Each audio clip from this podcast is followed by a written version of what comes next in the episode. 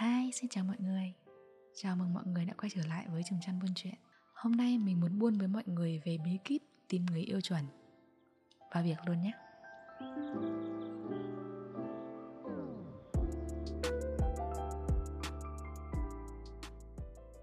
Các bạn đã trải qua bao nhiêu mối tình rồi? Những mối tình đó kết thúc như thế nào? Có êm đẹp không? Mình đã được chứng kiến rất nhiều cuộc tình kết thúc bạn bè của vợ chồng mình thường tìm đến để được tư vấn về chuyện tình cảm và công việc. Đó là một trong những niềm hạnh phúc của hai đứa mình. Vì dù không phải là người xuất sắc gì cho cam, nhưng vẫn được mọi người xung quanh tìm đến khi họ cần một người để lắng nghe và cho họ lời khuyên. Dù mình biết là lời khuyên chỉ có tác dụng chưa đến 30% đối với quyết định của họ. Mọi người thường đã có câu trả lời cho chính mình rồi. Lời khuyên chỉ là để họ củng cố thêm niềm tin và lựa chọn của mình. Nhưng mình vẫn hy vọng những điều bọn mình chia sẻ với nhau ở đây có thể giúp được một chút gì đó để các bạn có thể suy nghĩ kỹ lưỡng hơn trước khi đưa ra quyết định. Trong số những người bạn của vợ chồng mình, có một cô bé còn rất trẻ. Cô bé ấy đã đi qua vài mối tình, và mọi mối tình thì đều không thể kéo dài qua một năm. Mối tình ngắn nhất chỉ chừng vài tháng. Em ấy hay tâm sự với bọn mình là, tại sao em ấy không thể tìm được một người có thể gắn bó lâu dài? Tại sao em chỉ toàn gặp những người không tốt? Làm tổn thương em, lợi dụng em. Câu trả lời thật ra rất đơn giản thôi. Vì em cho phép họ tiến vào cuộc đời của mình. Khi mình trả lời như thế, cô bé lặng đi một lúc và bắt đầu suy nghĩ lại về những mối quan hệ mình đã đi qua. Mỗi người chúng ta đều có một cái lớp lọc cho các mối quan hệ của mình. Cái mà chúng ta thường gọi là hợp hay không hợp, thích hay không thích, lọt qua màn lọc của tình bạn để trở thành bạn bè lọt qua được màng lọc của tình yêu để trở thành người yêu của nhau. Có những màng lọc với mắt lọc rất to và thưa, nhưng cũng có những người có màng lọc với mắt lọc bé và dày đặc, và thậm chí có những người sử dụng đến 2-3 lớp lọc. Nó dựa vào tiêu chuẩn của mỗi người, thứ mà được ảnh hưởng rất lớn từ gia đình và hoàn cảnh sống của họ. Cô bé trong câu chuyện của mình là một ví dụ. Nhìn xa hơn về quá khứ của em ấy, mình có thể hiểu phần nào nguyên nhân khiến cho tấm màng lọc của em ấy thủng lỗ chỗ như vậy. Cô bé ấy đã trải qua một tuổi thơ thiếu thốn tình cảm gia đình trầm trọng. Bố em ấy mất sớm Mình mẹ nuôi hai anh em ăn học. Nhưng mẹ em ấy lại là một người phụ nữ có phần lạc hậu và trọng nam khinh nữ. Mọi ưu tiên trong gia đình đều dành cho anh trai của em ấy. Em lớn lên trong sự phân biệt đối xử và kiểm soát quá đà của cả mẹ và anh trai. Vì vậy khi lớn lên ý, nhu cầu được yêu thương của em ấy vô cùng lớn cái khao khát yêu và được yêu khiến cho em ấy thiếu đi sự kỹ lưỡng trong việc tạo nên lớp màng lọc cho các mối quan hệ của mình. Cô bé ấy khao khát được thoát khỏi sự kìm kẹp suốt 20 năm qua và lao vào khám phá thế giới bên ngoài khi được sống tự lập nhưng lại thiếu đi những trang bị cần thiết để bảo vệ mình. Khi bọn mình giúp em ấy nhìn lại các mối tình, em ấy nhận ra là ồ, hóa ra tất cả những người yêu cũ đó đều na ná giống nhau. Mình không hề chê trách em ấy hay các bạn trẻ đang trong giai đoạn khám phá này. Đó là điều các bạn phải trải qua để trở nên vững vàng hơn trong tương lai. Nhưng nếu chỉ để mọi thứ trôi qua mà không nhìn lại để rút ra điều gì, thì nó lại trở nên vô nghĩa. Nên đôi khi sự thật có hơi khó nghe, nhưng chúng ta cần phải biết thế giới bên ngoài phản ánh thế giới nội tâm của chúng ta, những mối quan hệ cũng vậy nếu bạn cũng gặp phải tình trạng giống cô bé này, có lẽ đã đến lúc bạn đặt câu hỏi hướng về bản thân mình bộ lọc của mình đã đủ tốt hay chưa? Mình không phải là chuyên gia tâm lý, cũng không phải là chuyên gia pick up. Giúp các bạn có thể nhìn nhân dạng mà đoán được người đó là tốt hay xấu. Mình sẽ chia sẻ dưới góc nhìn của một người đã từng crush và uncrush. Vì nhận ra người này không phải là người mình cần. Một người đã tìm được biến độ của mình dù gặp nhiều sóng gió trong suốt 10 năm trước khi tiến tới hôn nhân. Đầu tiên, đó là mỗi người thường có hai mặt. Một mặt là những điều họ muốn chúng ta thấy và chúng ta dễ dàng nhìn thấy. Mặt còn lại là những điều họ không muốn chúng ta thấy và chúng ta cần sự sắc bén để nhận ra. Họ muốn chúng ta nhìn thấy và dễ dàng để nhìn thấy là gì? Đó là những thứ làm nên thương hiệu cá nhân của một người bao gồm như thể chất vật chất phẩm chất năng lực. Ví dụ như bạn gặp một anh chàng anh ta cao 1m8, đẹp trai sáng sủa, thân hình gọn gàng khỏe mạnh, làn da hơi ngăm. Anh ấy là trưởng phòng tại một công ty khá lớn, thu nhập cao có xe ô tô riêng, có nhà riêng. Là trường phòng, đương nhiên anh ấy có khả năng quản lý nhân sự tốt. Anh ấy có khả năng thuyết trình đỉnh cao. Ngoài ra anh ấy còn có sở thích leo núi chơi guitar chẳng hạn. Với xã hội thì anh ấy là người hòa đồng và ăn nói lịch sự đó là ví dụ về cách chúng ta dễ dàng nắm được thông tin về một người những điều này tạo ra ấn tượng ban đầu của chúng ta về một ai đó lúc này lớp màng lọc thứ nhất được dựng lên để cho phép những ai có quyền bước vào vòng quan hệ của chúng ta tùy vào cách bạn chọn tiêu chuẩn cho mỗi loại quan hệ mà tạo nên cái lớp màng lọc này. Tất nhiên mình không nói chúng ta phải tạo nên tiêu chuẩn và lọc để chọn ra người yêu của mình.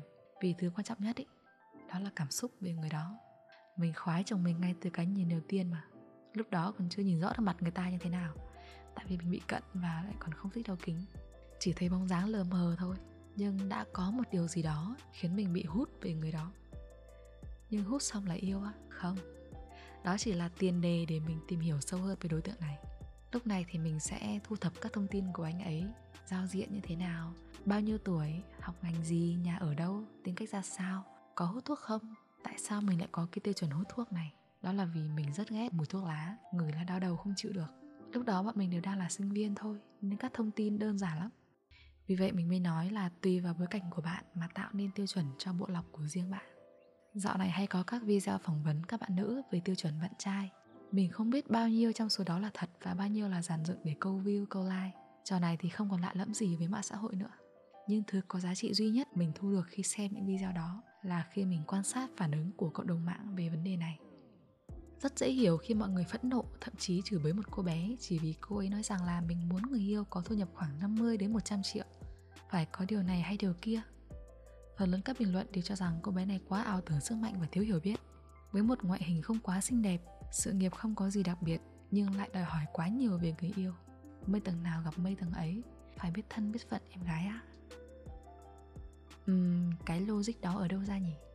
Nó giống như kiểu quan niệm áp đặt lên phụ nữ của chúng ta từ xưa đến nay ấy Con gái học nhiều mà làm gì Chỉ cần một công việc ổn định Lấy chồng sinh con là xong Hay là mình không phải là người xuất chúng gì cho cam Nên là hãy chọn một người vừa tầm mình mà lấy cho yên ấm.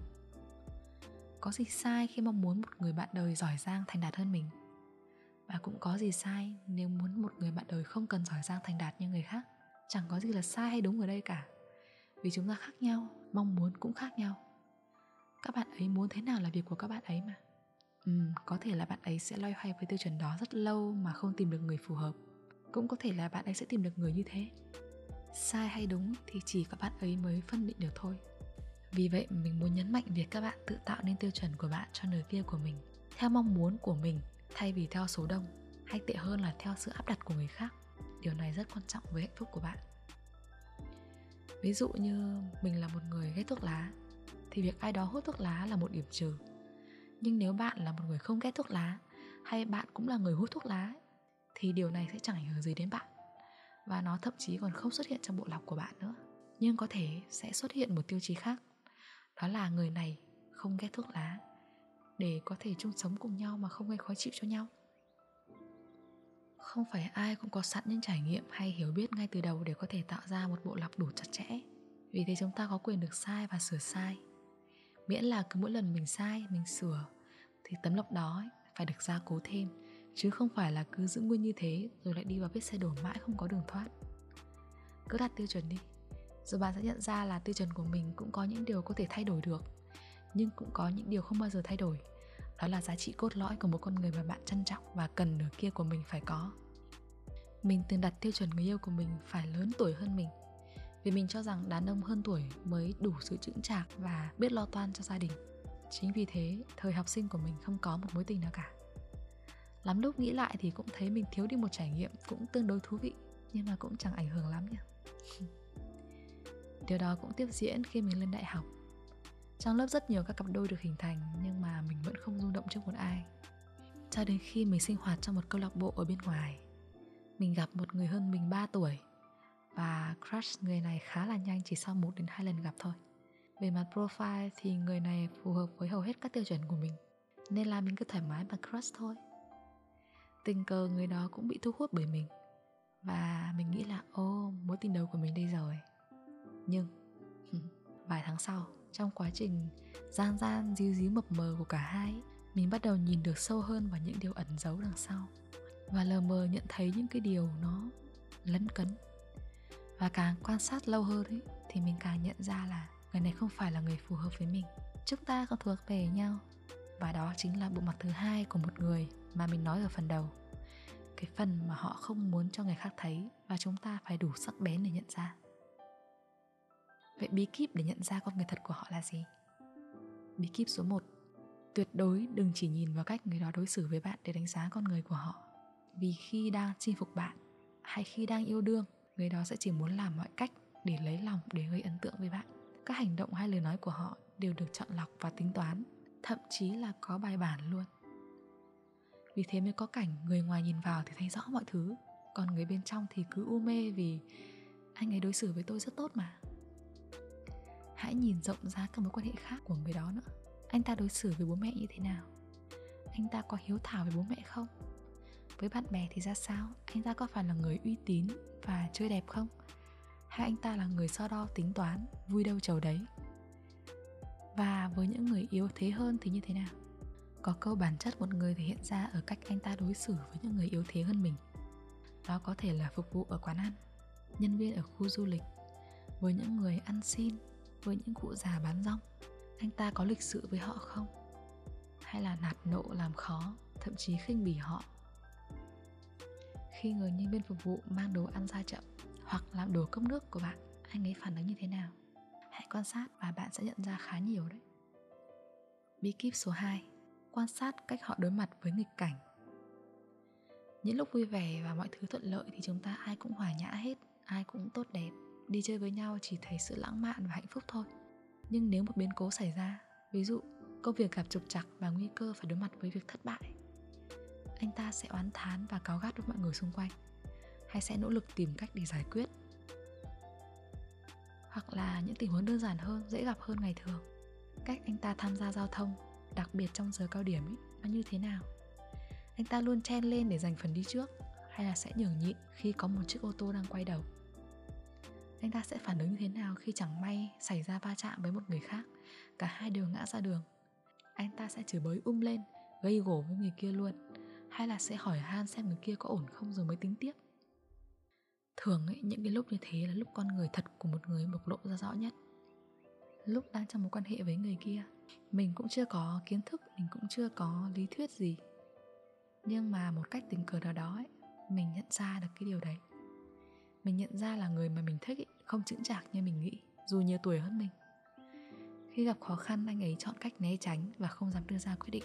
Trong mối quan hệ với người đó ấy, thì mình là người chủ động trong hầu hết mọi việc. Và dù đã gian dí mập mờ như thế được một thời gian rồi nhưng người đó chưa bao giờ nói rằng người đó thích mình người đó không dám cam kết và nhận trách nhiệm trong một mối quan hệ. Dù vẫn quan tâm và ghen tuông nếu mình thân thiết với ai đó khác. Kỳ không? Và mình cảm thấy là mình không hạnh phúc. Một mối quan hệ mà mình không hạnh phúc thì không nên kéo dài. Do đó mình quyết định dừng lại. Nếu mình không có sự tỉnh táo để nhận ra những cái điều đó, có lẽ mình sẽ còn đau khổ hơn nhiều khi dừng lại thì mình update bộ lọc của mình thêm một lớp nữa. Ngoài những tiêu chuẩn ban đầu, đó là sự quyết đoán và bản lĩnh của người đàn ông. Và sau đó thì mình gặp chồng mình. Nếu mà xét về tiêu chuẩn ấy thì chồng mình fail nhiều lắm. Kém tuổi này, chém gió với bạn bè thì văng tục cũng thôi rồi này. Nên mới nói là tiêu chuẩn đặt ra chưa chắc mình đã tuân theo đâu. Cứ mạnh dạn đặt đi rồi sẽ đến lúc vập vào là ra trường gà hết nói vậy chứ cũng có những điều linh hoạt được, nhưng cũng có rất nhiều điều là cốt lõi không thể thay đổi. Chồng mình không hút thuốc. Anh ấy dù kém tuổi mình nhưng có tư duy rất chín chắn và độc lập mà thậm chí những người lớn tuổi hơn không có. Anh ấy yêu thương bố mẹ dù hai bên còn nhiều lúc xảy ra xung đột. Đối với bạn bè, anh ấy là người nhiệt tình và sẵn sàng giúp đỡ hết khả năng của mình. Những lần đi chơi với nhau ấy, anh ấy luôn nói cảm ơn và nhẹ nhàng với người phục vụ. Nhiều nhiều điều nhỏ nhỏ nữa chính những cái điều nhỏ nhỏ đó ấy, đã phản ánh một chân dung hoàn thiện về một người. Bạn càng thu thập được nhiều dữ liệu nhỏ thì bạn càng hiểu chính xác về một ai đó. Tóm gọn lại thì để chọn được một người yêu phù hợp với chúng ta thì chính chúng ta phải tạo ra một bộ lọc phù hợp của riêng mình dựa trên những tiêu chuẩn về thể chất vật chất phẩm chất năng lực mà chúng ta mong muốn ở nửa kia của mình bộ lọc này sẽ được thay đổi tùy vào mỗi giai đoạn trưởng thành ở một số tiêu chí, nhưng sẽ luôn có một bộ giá trị cốt lõi, bất biến theo quan điểm của bạn. Để nhìn rõ hơn về một người, đừng chỉ nhìn vào cách họ đối xử với bạn mà cả những người xung quanh nữa, đặc biệt là những người yếu thế hơn họ và nhìn cách họ phản ứng khi rơi vào nghịch cảnh, đó là lúc bản chất của một người bộc lộ chân thực nhất. Và điều cuối cùng, đó là quan sát chính bạn. Tình yêu này khiến bạn hạnh phúc và cảm thấy mình tốt đẹp hơn không? Nếu bạn không thấy hạnh phúc, thì có thể là chúng ta đã yêu sai người rồi. Sai thì sửa. Hãy luôn rút ra bài học và đi tiếp, rồi chúng ta sẽ tìm được hạnh phúc cuối cùng của mình thôi. Cuộc trò chuyện hôm nay đến đây thôi. Hẹn gặp lại các bạn ở cuộc trò chuyện sau nhé. Bye!